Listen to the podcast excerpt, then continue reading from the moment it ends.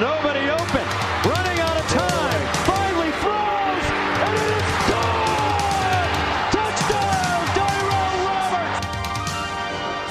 Redford has time.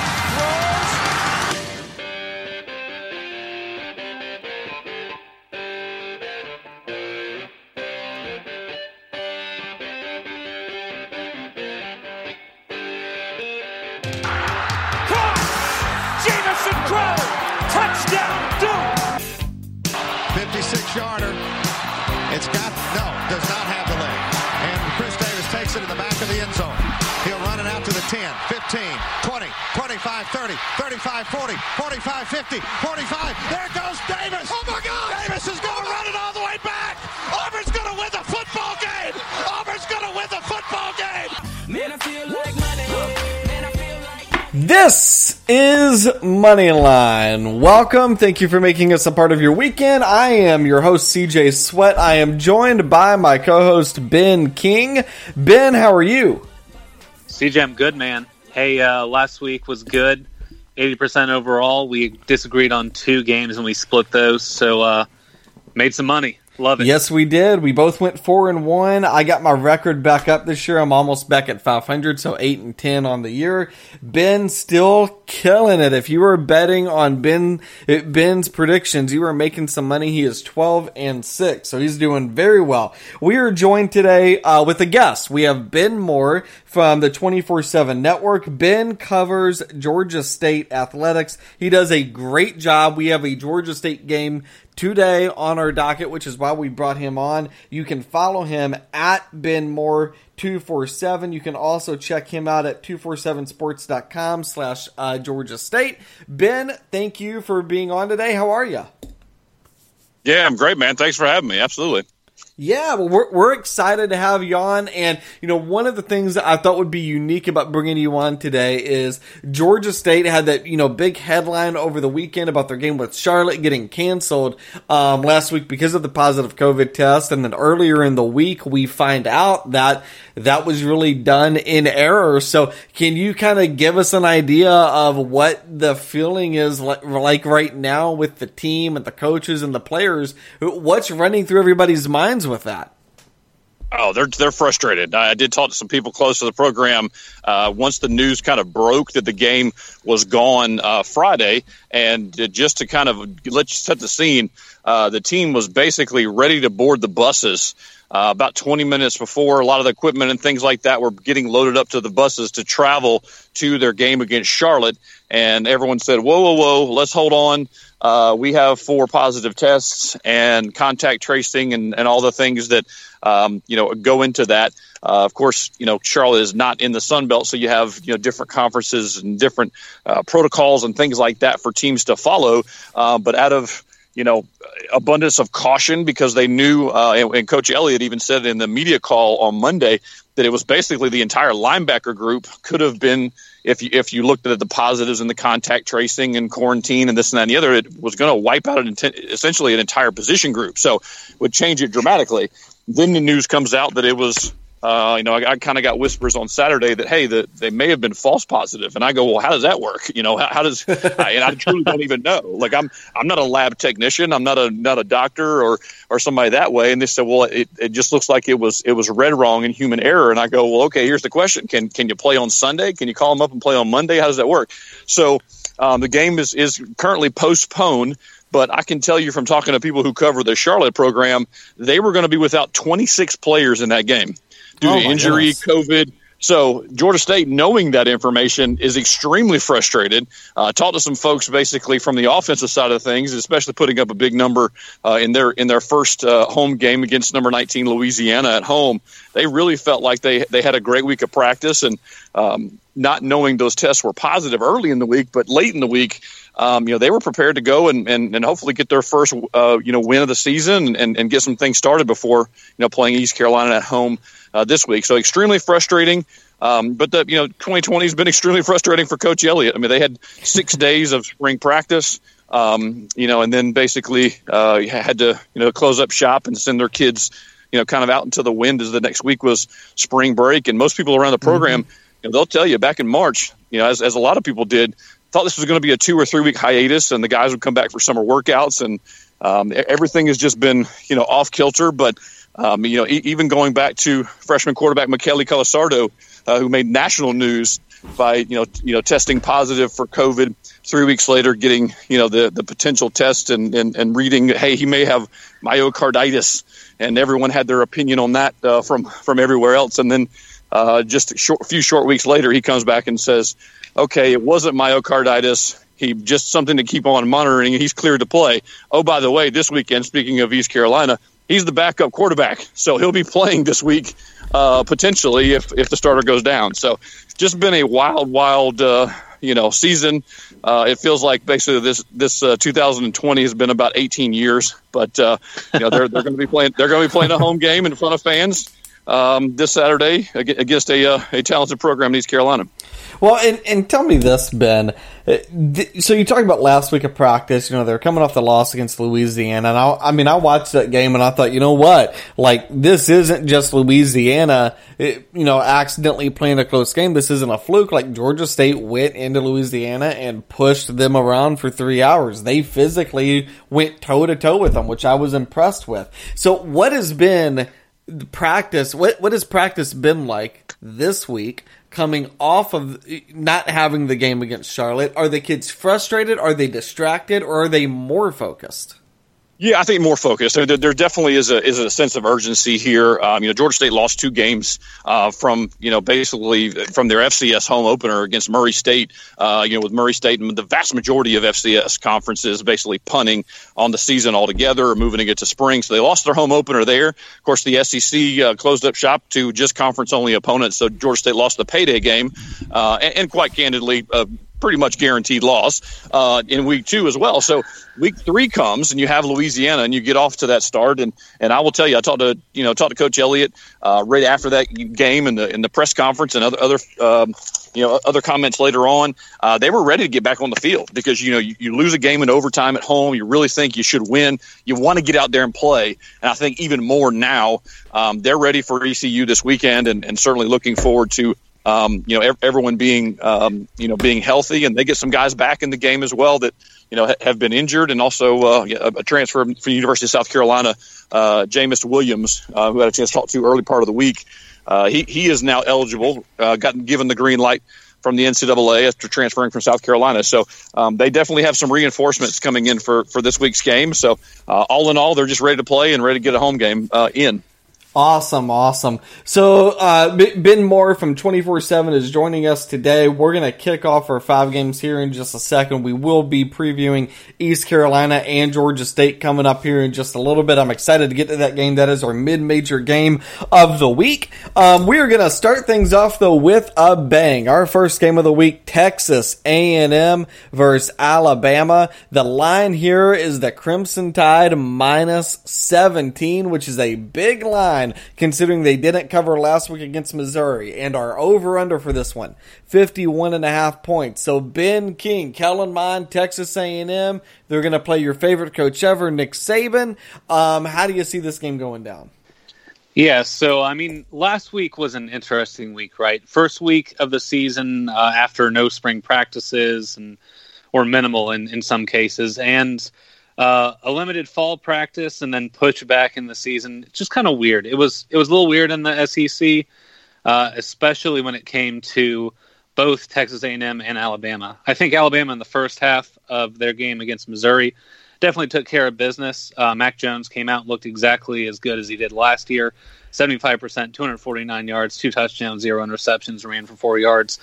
That was really, really solid on his part. And then he came out in the second half and let Bryce Young kind of run around and play and, and make some mistakes. He is uh, a young guy, so that's fine. Um, look, Jalen Waddle looked incredible. Uh, their running game is incredible with Najee Harris. Uh, he had three touchdowns, ninety-eight yards. Waddle had one hundred sixty-eight yards, two touchdowns. Or uh, one hundred thirty-four, sixteen point eight yards per carry because he had some bombs. Um, so when you're looking at Alabama and the way they played, the reason they didn't cover is because of the second half and letting Bryce Young get some of that time. So when they actually play a talented team, granted Missouri's probably not uh, in the top half of the S E C, by far in the bottom half. Um, Alabama really didn't care. They had that game put away thirty-five to nothing, and hey, it uh, or thirty-five to seven. And it looks like Nick Saban has learned a lesson from last year when he let Tua remain in the game and get injured. He took Mac Jones out and said, hey, we don't need you for the remainder of this. Let's let the new guy get some time. So that's why they didn't cover last week. I think Alabama is still going to come in and take care of business. But let's look at the Texas A and M side, man. That was that was interesting because they played Vanderbilt. Vanderbilt is hot garbage.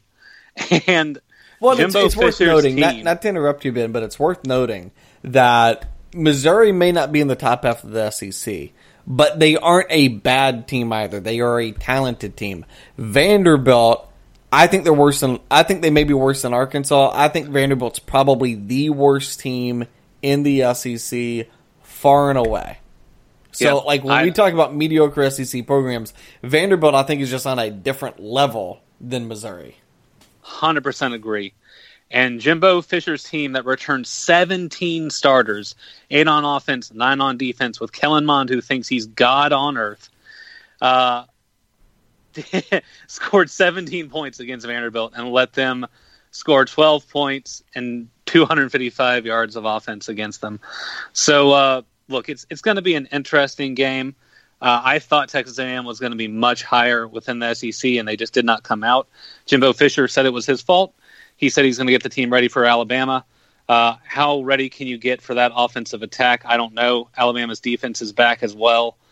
Uh, look, it's the seventeen-point line, and that was tough for me to look at.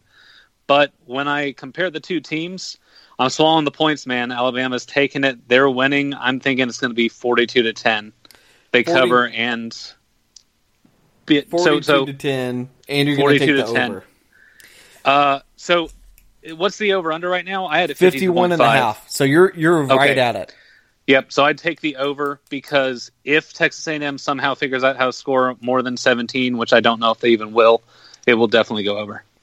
You know, the the interesting thing I think about Alabama's game with Missouri last week is they actually had the spread covered until Missouri scored on the last play of the game. They scored a touchdown, yep. um, which was absolutely mind-boggling to me. Um, Ben Moore, uh, you're you're down in S E C country in Atlanta. Um, I know you cover Georgia State, but give me your take on this Texas A and M Alabama game. Yeah, it's uh, you know it's, it still comes up with the question: is what Nick Saban assistant is going to actually knock him off? And uh, it, you know it's it's been uh, well documented that he just doesn't lose to his former assistants. And uh, you know Jimbo Fisher tried to knock him off down there at Florida State. Uh, has his opportunity now here in the S E C West.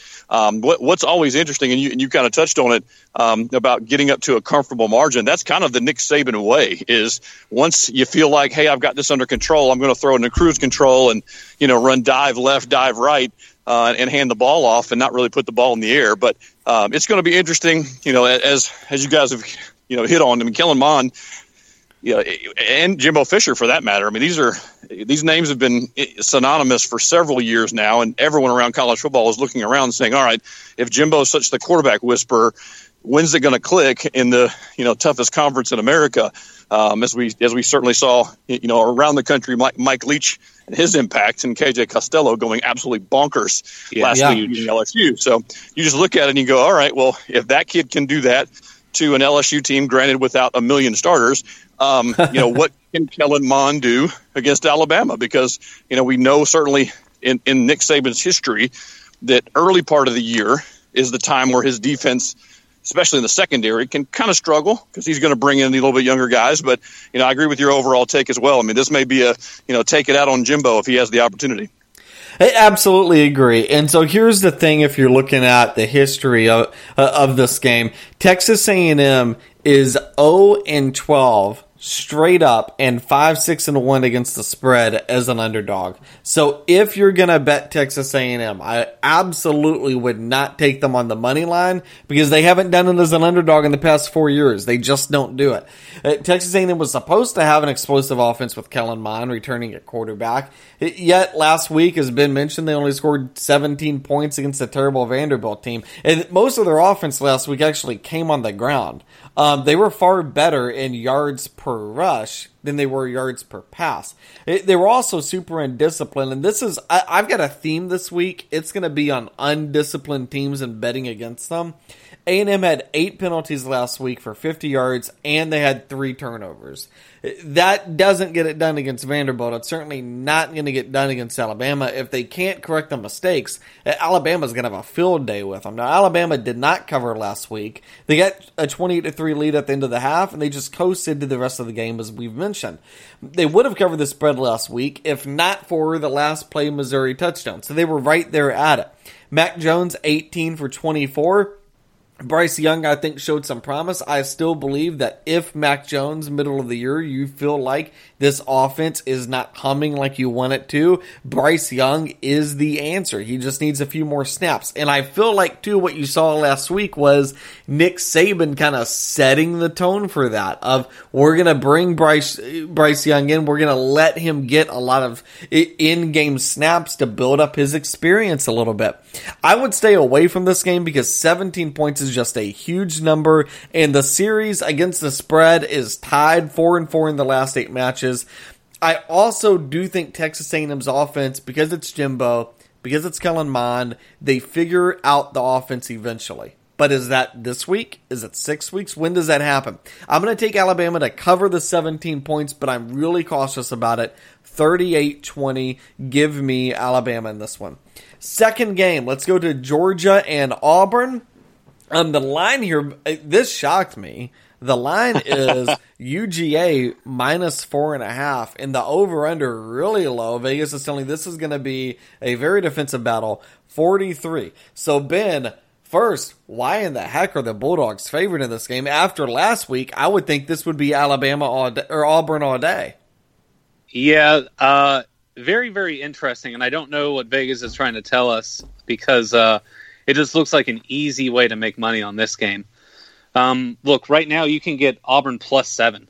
Are you kidding? Wait, uh, whoa, that's a big number. Yeah, I got I got in uh, on Monday Auburn plus seven at one oh five. Like, wow, I'm making some serious money this week. So, um, look, here we go.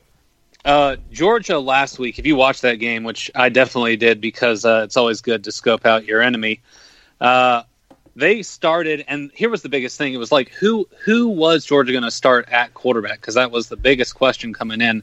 Uh, Dwan Mathis started. He went forty-seven percent for fifty-five yards and an interception in the first half before getting pulled. And uh, having Stinson Bennett come in, who actually did fairly well, sixty-nine percent, two hundred eleven yards, two touchdowns, and ran for twenty yards. So, look, uh, the first half, they looked like the worst team. They, they looked like the Atlanta Falcons. Uh, they looked really bad, and uh, I think it ended um, five to seven. I, I think it's where uh, where halftime was. Very, very interesting um, that Georgia couldn't put it together, especially with their uh, their run game, and not even having that as really part of it. Um, look, Zamir White looked great, and George Pickens is one of the best wide receivers in the S E C. They didn't really utilize him until really late in the game, and uh, even then, not enough.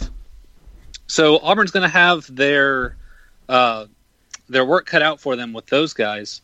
And here's the real crazy kicker is Georgia still doesn't know their starter. They haven't named them because J T Daniels coming from U S C uh, after a Achilles uh, injury in twenty eighteen or twenty nineteen is now over at Georgia.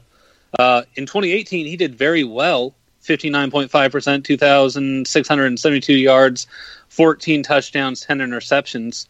He's a he's got a really deep arm. So if Auburn has to defend that, um, you saw Kentucky try to throw some deep balls last week and uh, got some interceptions. So look, uh, it, it'll be an interesting kind of matchup when it comes down to who's going to lead that team on their offense.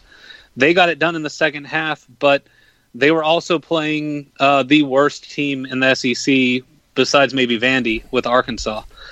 Uh, so thirty-seven ten was their score last week. It's going to be it's going to be really interesting to see what type of Georgia team actually shows up. On the Auburn side, uh, Auburn got off to a slow start but produced, um, beat Kentucky handedly, and that was my pick of the week last week. Uh, actually, C J, we both called the score pretty close. Um, it was twenty-nine thirteen. I had it two points above. You had it two points below. I think this week coming out, uh, definitely picking Auburn for the points. And actually, I think Auburn wins this game. I think it will be close, but I'm actually thinking that it's going to be pretty high scoring because of the way that these teams are packed when it comes to the offensive side. So I've got it thirty-one twenty-seven going over. So you've got it thirty-one. You've got it thirty-one twenty-seven going over.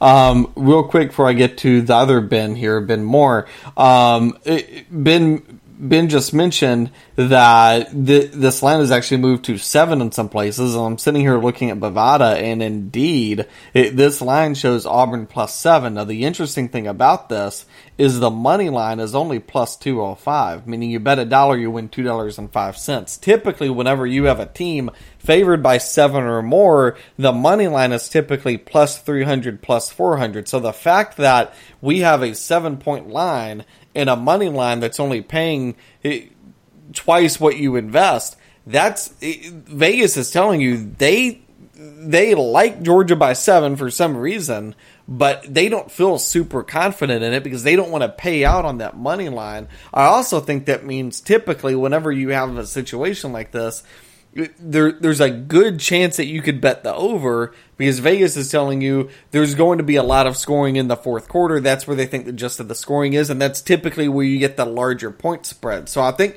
just looking at the numbers game of this, and this is why we say bet numbers, don't bet teams. If you look at the numbers part of this, this is a really interesting game. Ben Moore, your thoughts on this one?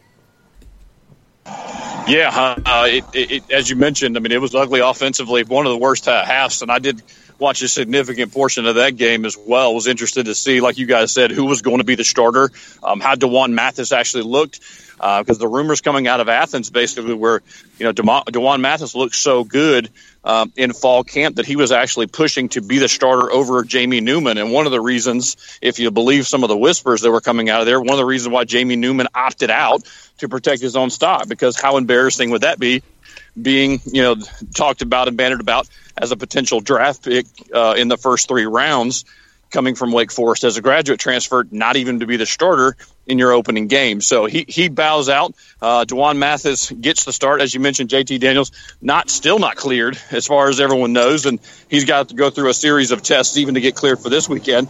And while you mentioned he has a great arm, my question is, um, how mobile is, him, as, is he? We know certainly Auburn's front seven is always strong, uh, always tough, basically, uh, against the run, and, and certainly could put some pressure on that.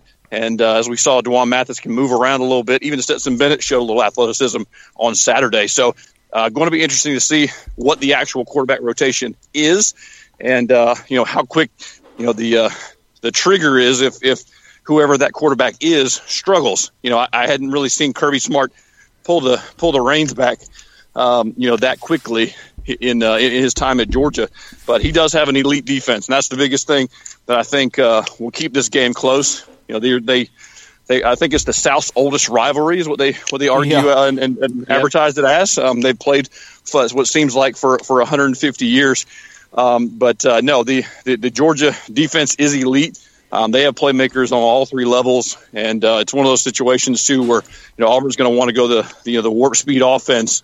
Going to be very interesting to see. Is certainly if things fizzle out uh, against that Georgia front seven uh, to see if it's sustainable.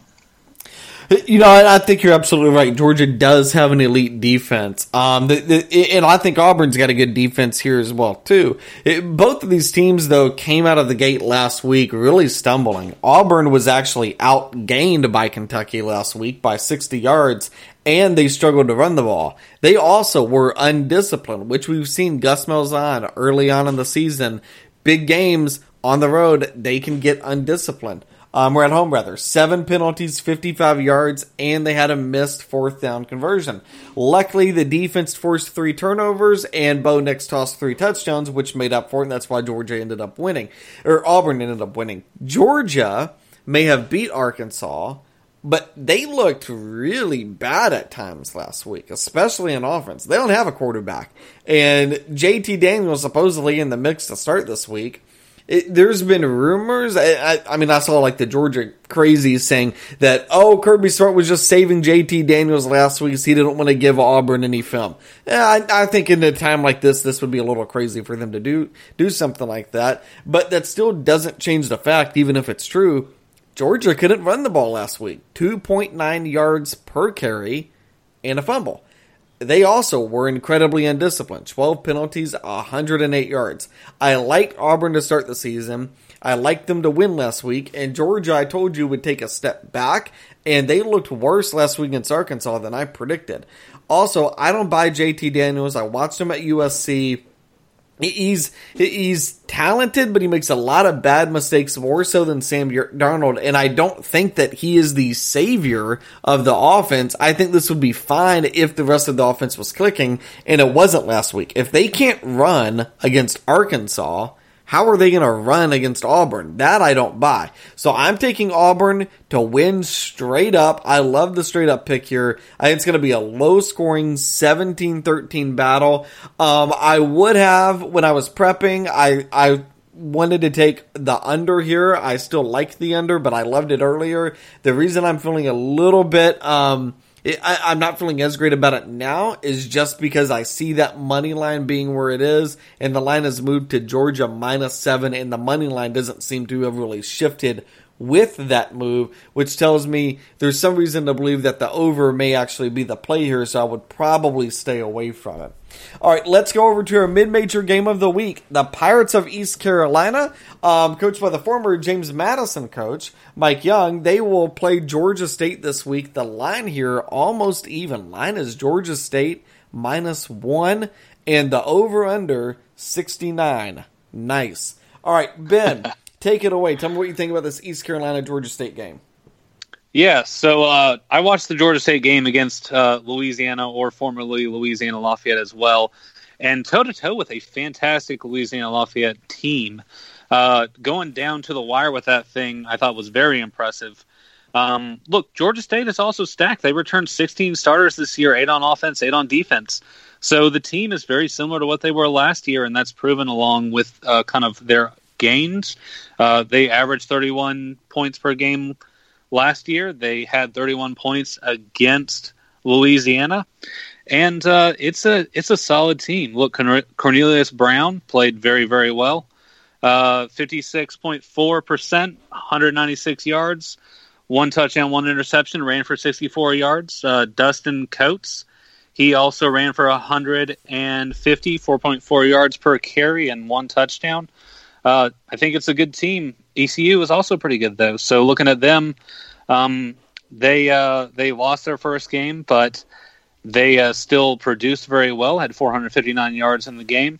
Uh, Holton Athers is their, uh, I think that's how you say his last name, their quarterback, uh, forty-eight point three percent, two hundred fifteen yards, three touchdowns, and a interception. Um, they have twelve starters, too, so the team looks pretty, pretty similar. And the crazy thing is, is the line on this. So I've been watching it this week. I got in at at uh, minus one for Georgia State, and I saw it go all the way up to uh, minus two and a half, I believe. It was wow. yesterday, and then it came back down again. So people are picking and they're moving, and uh, it's an interesting, interesting game here. I think there will be a lot of points, but I don't think it will go over. Georgia State, I believe, is the better team. And I think because of that, they will win thirty-one twenty-eight. Wow, so close game, thirty-one twenty-eight pick from Ben. Has Georgia State winning and covering. Um, all right, over to Ben Moore. This one's your forte. This is your alma mater. Uh, tell me how you see this game going down. Yeah, big biggest thing as you as you mentioned, uh, you know that Cornelius Brown the fourth, uh, nicknamed Quad for that him being the fourth. Uh, there is uh, is that was he's making his first career start uh, last uh, two weeks ago, excuse me, against Louisiana. Now this is start number two, and uh, as we see. Uh, you know, the, the old quote that the best thing about freshmen, they become sophomore. Well, we won't won't move them to sophomore quite yet, but you see game one to game two progression, uh, getting more comfortable, being able to evaluate the film. Uh, and as I mentioned a little bit earlier, uh, you know, Georgia State will be boosted uh, possibly.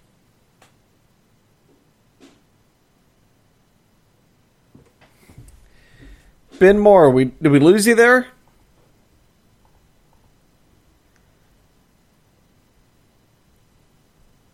Not sure what happened to Ben Moore. Um, man, we picked a bad game for him to go away. Um, I know. Let's see if we can't get him back on. Uh, wh- while we're trying to get him back on, um, I'll go ahead and tell you. I'll go ahead and give you guys my pick. Um, I'm going to try and get in touch with Ben uh, Moore here while we're doing that. Um, let's see. Let me give him a message here. All right, and then you know I, I look at this game and Cornelius Brown, um, game two for him as well.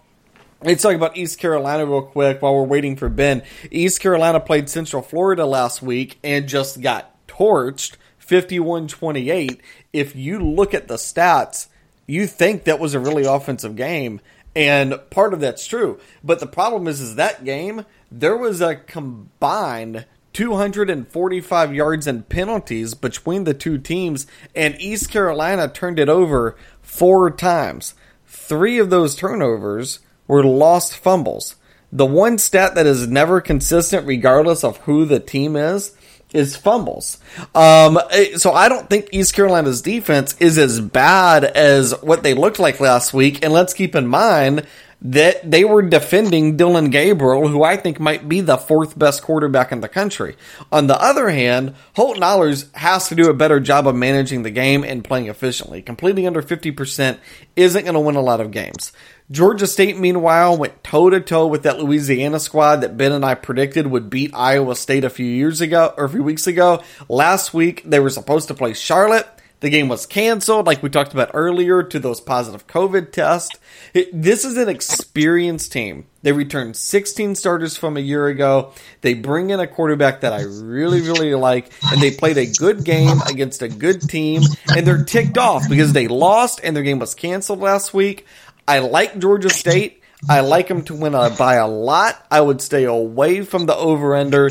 Give me the Panthers thirty-eight twenty-three. And with that, I'm going to turn it back over to Ben Moore real quick because we did lose him there earlier. So, Ben, can you kind of recap again for us here your thoughts on this Georgia State-East Carolina game?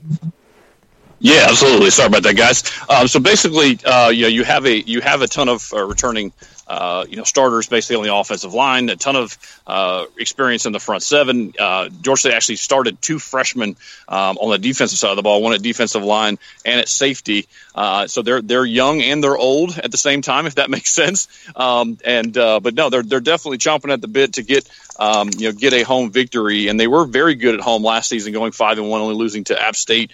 Um, there, uh, who, who I believe was ranked top twenty-five uh, when they lost to him. So um, you know, it's it's one of those situations where they want to run the ball. Um, they they were very successful at Tennessee last year. Uh, I think put up over fifty, fifty-one or fifty-two rushing attempts. Uh, those rushing attempts were up way up there in the in the fifties again against Louisiana. That's kind of the bread and butter. Uh, they want to take the pressure off Cornelius Brown the fourth, uh, nicknamed Quad. Um, there, uh, so it's it's going to be interesting to see the progression from week one to week two uh, in in his you know kind of maturation as a starting quarterback, um, and uh, you know you have uh, a couple more weapons that should be back as well with Seth Page, um, the uh, second leading rusher uh, last season, who uh, it was coming off an off-season surgery. He's expected to be a game time decision, kind of that thunder and lightning kind of guy uh, there for. We lose him again.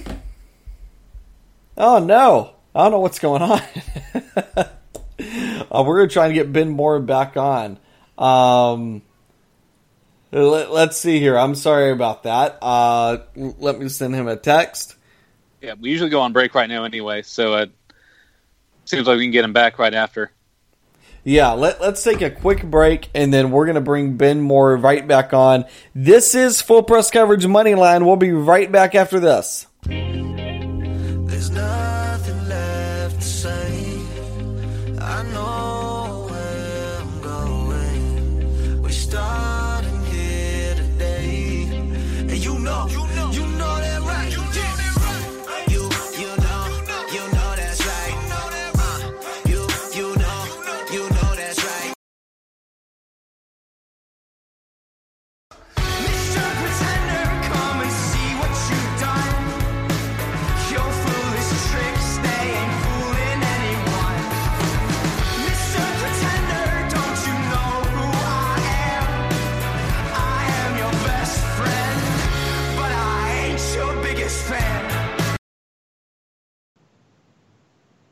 Welcome back, Moneyline. Thank you guys for being with us. We're still working on getting Ben Moore back on um, to the podcast. Uh, he was on earlier joining us to talk about um, at Georgia State, their game with East Carolina that's coming up here this weekend.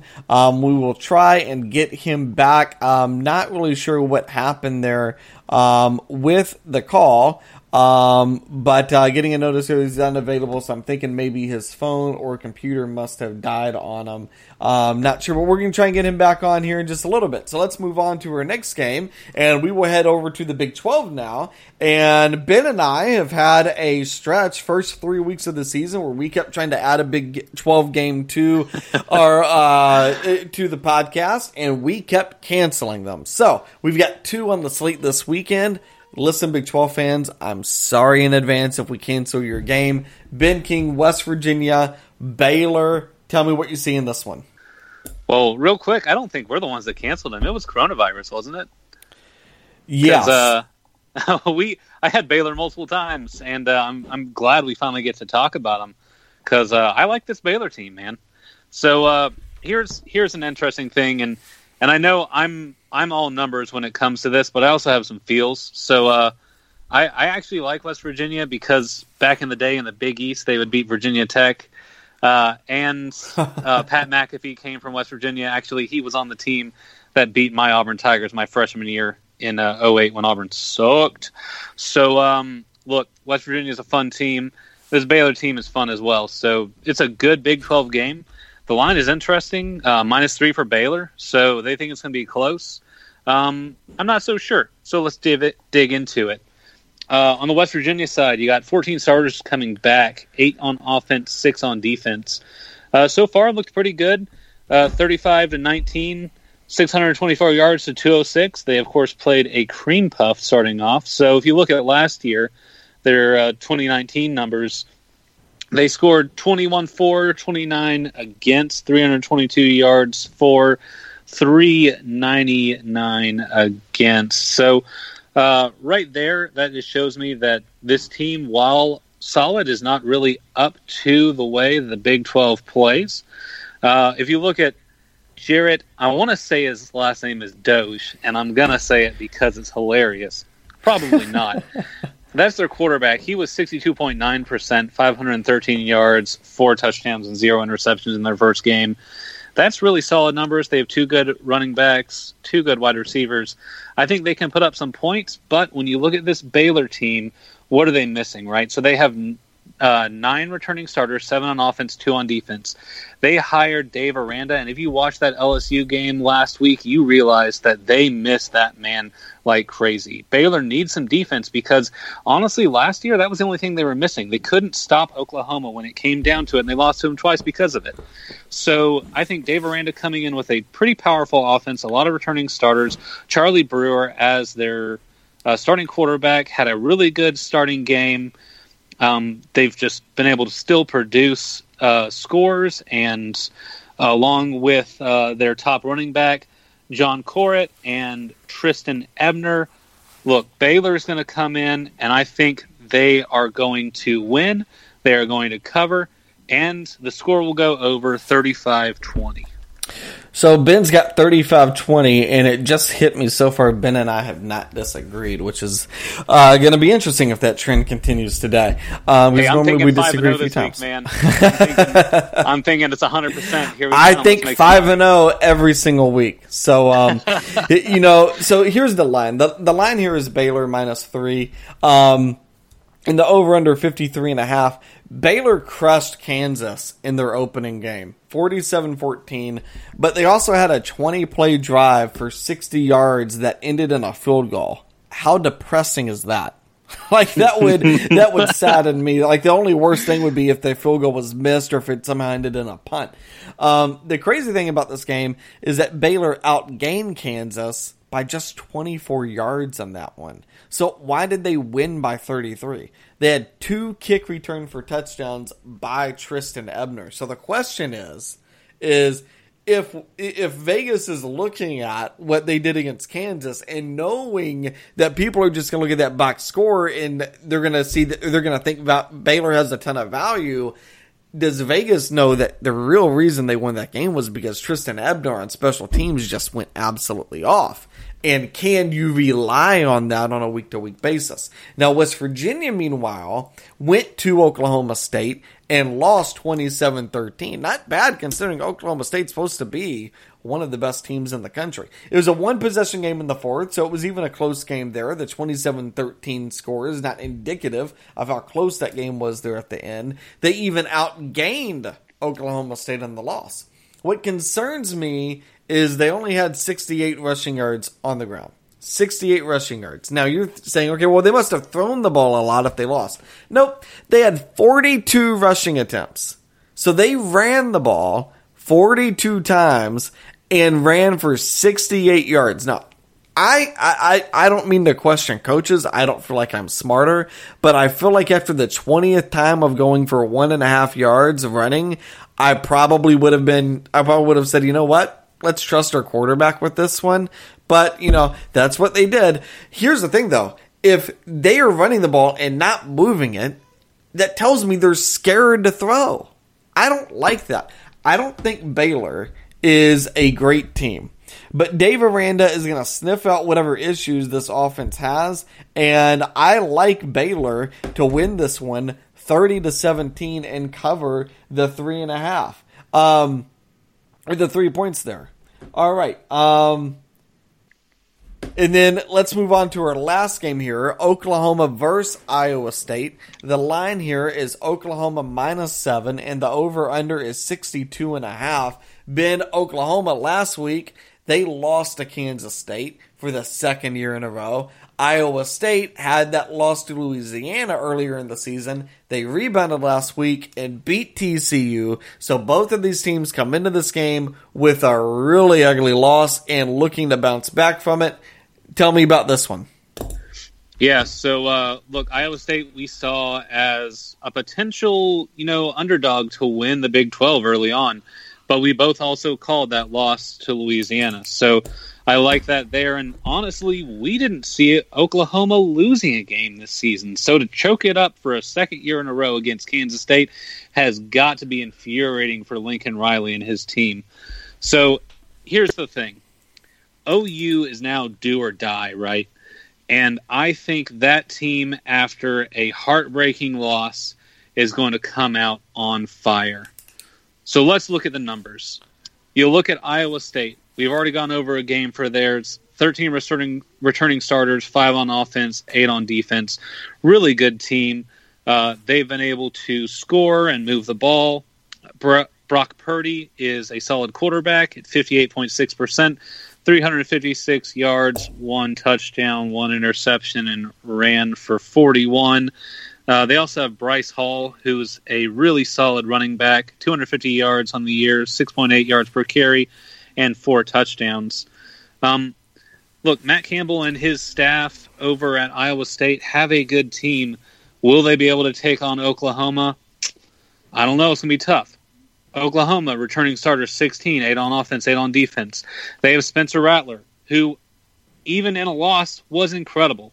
Uh, seventy-five point nine percent on the year. That's insanely efficient. six hundred seventy-seven yards, eight touchdowns, three interceptions. Uh, they also have just a crap ton of talent on this team. Um, look, I've got uh, Marvin Mims with three touchdowns on the year. Uh, Charleston Rambo, and I had to mention his name because I thought that was incredible. Uh, Charleston Rambo, insane. Two touchdowns on the year. Uh, Drake Stoops even got a touchdown. Look at that. And uh, Seth McGowan, uh, one hundred thirty-four yards rushing, six point one yards per carry, two touchdowns. This team is stacked. They shouldn't have lost last week, but they did. And now it's do or die. So I think Oklahoma comes in. They come in on fire. Uh, they kind of blow the doors off the place. forty-two twenty-seven, they win. They cover. Score goes over. Wow, so forty-two twenty-seven. Um, you know, Oklahoma with their game against Kansas State last week, the defense was absolutely abysmal. They surrendered thirteen point four yards per pass to Kansas State. And to me, the problem with that is, is if you've got a lead and you're trying to protect that lead and you're surrendering that many yards per pass, you're just going to get into shootouts with everybody. I think you could look at this over-under here, and you know Spencer Rattler's good, and you know this defense isn't good. The over-under, I feel like, is going to be a safe bet taking the over for a while. Um, now Spencer Rattler looked great last week, but he also threw three interceptions, including one on the final drive as they were trying to win that game. It, that is something that Kyler Murray didn't necessarily do, and it's something Baker Mayfield didn't necessarily do. So, I mean, it, the thing is, is if Spencer, if Spencer Rattler, if he is the guy, you got to be better in key moments when your team needs you. Iowa State, meanwhile, they rebounded from their loss to Louisiana. They went to Texas Christian to Fort Worth and picked up a thirty-seven thirty-four win. And by the way, T C U, Big twelve, Texas, they're allowing fans in the stands. So a road win against T C U, that's a real win. nine point two yards per pass, seven point six yards per rush. Now, I bring that up in just about every game, but I think it's even more key here because who is the premier defense in the Big twelve? T C U. Always. They have the best defense. And Iowa State went to T C U and put up those numbers. That's a big number. I think this offense can be really efficient when they need to be. I think we're getting a really, really talented Oklahoma team that's pissed off, and that's where a lot of people want to put their money. But they're playing an Iowa State team that's starting to feel good again. So normally that is a recipe for put your money in Oklahoma. If Spencer Rattler can just cut down on the turnovers, Oklahoma shouldn't have a tr- shouldn't have trouble winning this game. The problem, though, I'm not going to bet against a talented home underdog, especially by seven points. So this, to me, is about the number, not necessarily the teams. I think Oklahoma wins, but I'm taking Iowa State to cover the seven-point spread. Give me the Sooners, forty-one thirty-five, and I am all about that over. All Love about it. The over. Yeah, same. Hey, there's so, our one disagreement for the week. There it is. One of us is going one hundred percent. It's going to be me. I'm sorry. Hey, uh, so what's your lock of the week? My my lock of the week, um, you know, I got to tell you, I feel really good. I feel good about Auburn. I think I probably feel better about Georgia State covering against E C U, and it's not just because we lost Ben Moore earlier. Uh, this isn't a consolation to him. I, I honestly, I look at Georgia State, I look at East Carolina. I just feel like East Carolina is still such a big rebuild. I don't think they're as bad defensively as they showed last week, but I think Georgia State's a really, really good football team, and you take a game away from them like that last week after a good game against Louisiana, they're going to be super motivated. So I love Georgia State. That's my lock of the week as they cover the one point. I love it, and I appreciate you leaving me the Tigers because War Eagle, baby, Auburn is my lock of the week for a second week in the row. The reason being is the team and the staff. Look, Kevin Steele, the way that that defense performed in the second half after being able to make adjustments, they allowed eight uh, third down conversions in the first half, only allowed four in the second half, a thirty percent, and definitely took over the game with the adjustments made at halftime. I think the same thing is going to have to happen against a U G A team who really has no identity right now. We don't know what we're going to be able to see from them. And uh, look for this Auburn offense to continue to thrive in these games. Seth Williams had two touchdowns last week, looked incredible, high-pointed the ball twice. Uh, Anthony Schwartz had some solid yardage. Fastest man in college football, Eli Stove, had a touchdown late in the game. The three-headed monster for running back is going to come onto the field. Look, Auburn played a very tough defense in Kentucky last week and was able to win the game twenty-nine thirteen. So look at this one, lock of the week for me. Yeah, I just, I mean, the thing is, is if you're going to take Auburn to cover a seven-point spread, and I mean, here, you know, the line I had was four and a half. Now, four and a half, it, honestly, if you wanted to give me an Auburn, a Georgia argument, I would take it. But a seven-point spread, I mean, you're basically saying, like, I feel so good about Georgia, they're going to win by eight points or more. The, the thing I like about taking Auburn here is Georgia could win, control this game, and let's say it's twenty-seven twenty. Well, then it's a push and I get my money back. So as long as it's not worse than Auburn losing by seven points to a Georgia team that failed to put away Arkansas until late last week, I'm going to get my money back. To, to me, the, the reason why I consider this for my lock of the week is I feel like this is my safest bet of the week, that I feel like I could put money on them covering, and I, I really don't think I would lose it. Um, Georgia State, I feel really, really good about them beating East Carolina and beating them big, too. I think Georgia State's a really, really talented football team, um, and one of the better uh, group of five teams that we've seen this year. Um All right, Ben, any closing thoughts here? Hey, I uh, just wanted to thank Ben for coming on. Um, really appreciate the analysis, which we could have heard the remainder of Georgia State, but I uh, love what he's doing, and uh, excited to have him on. Thank you, man. Yeah, so please go and follow Ben Moore at Ben Moore twenty-four seven. I appreciated him coming on too, kind of sharing what was going on with Georgia State earlier in the week with that canceled game against Charlotte. Uh, listen, twenty-four seven Sports, as we mentioned earlier, that is the premier place to go for recruiting news and all of that stuff. That's where I go to look at, you know, recruiting rankings and things of that nature. They do great, great, great stuff. Ben is a part of that process, so please go follow Ben Moore at Ben Moore twenty-four seven. We're going to bring him on again. We're going to have to. We can't just be cut short like that. We're going to have to bring him on. Lastly, Definitely. guys, on your smartphone right now, I want you to do two things. First thing I want you to do is to download the Full Press Coverage app. You guys need this app in your life. Listen, N F L sports is happening. We've got N B A happening. We've got Major League Baseball playoffs happening. I mean, like, there is so many sports happening, and you guys need to be able to follow your, your favorite team. Download the app. You can do it. Also, sportscaster dot com is a place where you can go and watch Full Press Coverage live in the morning. They're going to kick off tomorrow at eight o'clock in the morning, so make sure you go to Sportscaster. You can watch them there. And then lastly, I'm going to ask y'all to do one big favor, because you got your smartphone out. Now, of course, you're not doing this while you're driving, and if you are, I'm not responsible for your ticket. We'll leave that to Ben. Um, no, no, no. Pull over, pull over. Go to Food Lion parking lot. While you're there, get some tasty chips. There, and there you uh, as you're walking into the store, tell them the, what they need to do. Yeah. So listen. First of all, do get the chips in the bakery, because Food Lion's tortilla chips in the bakery are the most amazing chips. I I had we we had three bags in our house this weekend. They're now gone. Um, so go get those chips. Um, all right. While you're on your smartphone, back to our original point here. This is all over the place, guys. I want you to subscribe to the Moneyline Podcast. It's in the podcast app. Subscribe to it and then give us a five star review. Let us know that you love us. If you hate us, don't let us know that. We don't want to know that. Actually, I kind of do. Please go like hate on me at Twitter, because like I love getting hate mail. Like I almost thrive on it. So if you really think we suck, give us a one star review. If you think we're awesome, give us a five star review. I know in twenty twenty. None of you guys are going to be in between. You either love stuff or you hate it. So let me know what you think about us. Give us a review. It goes a long way.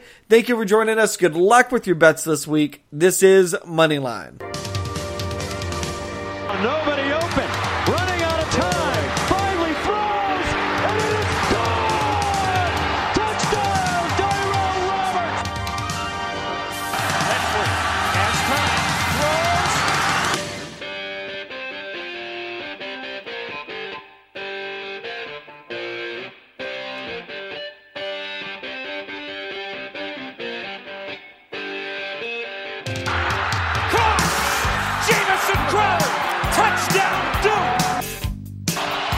Yarder.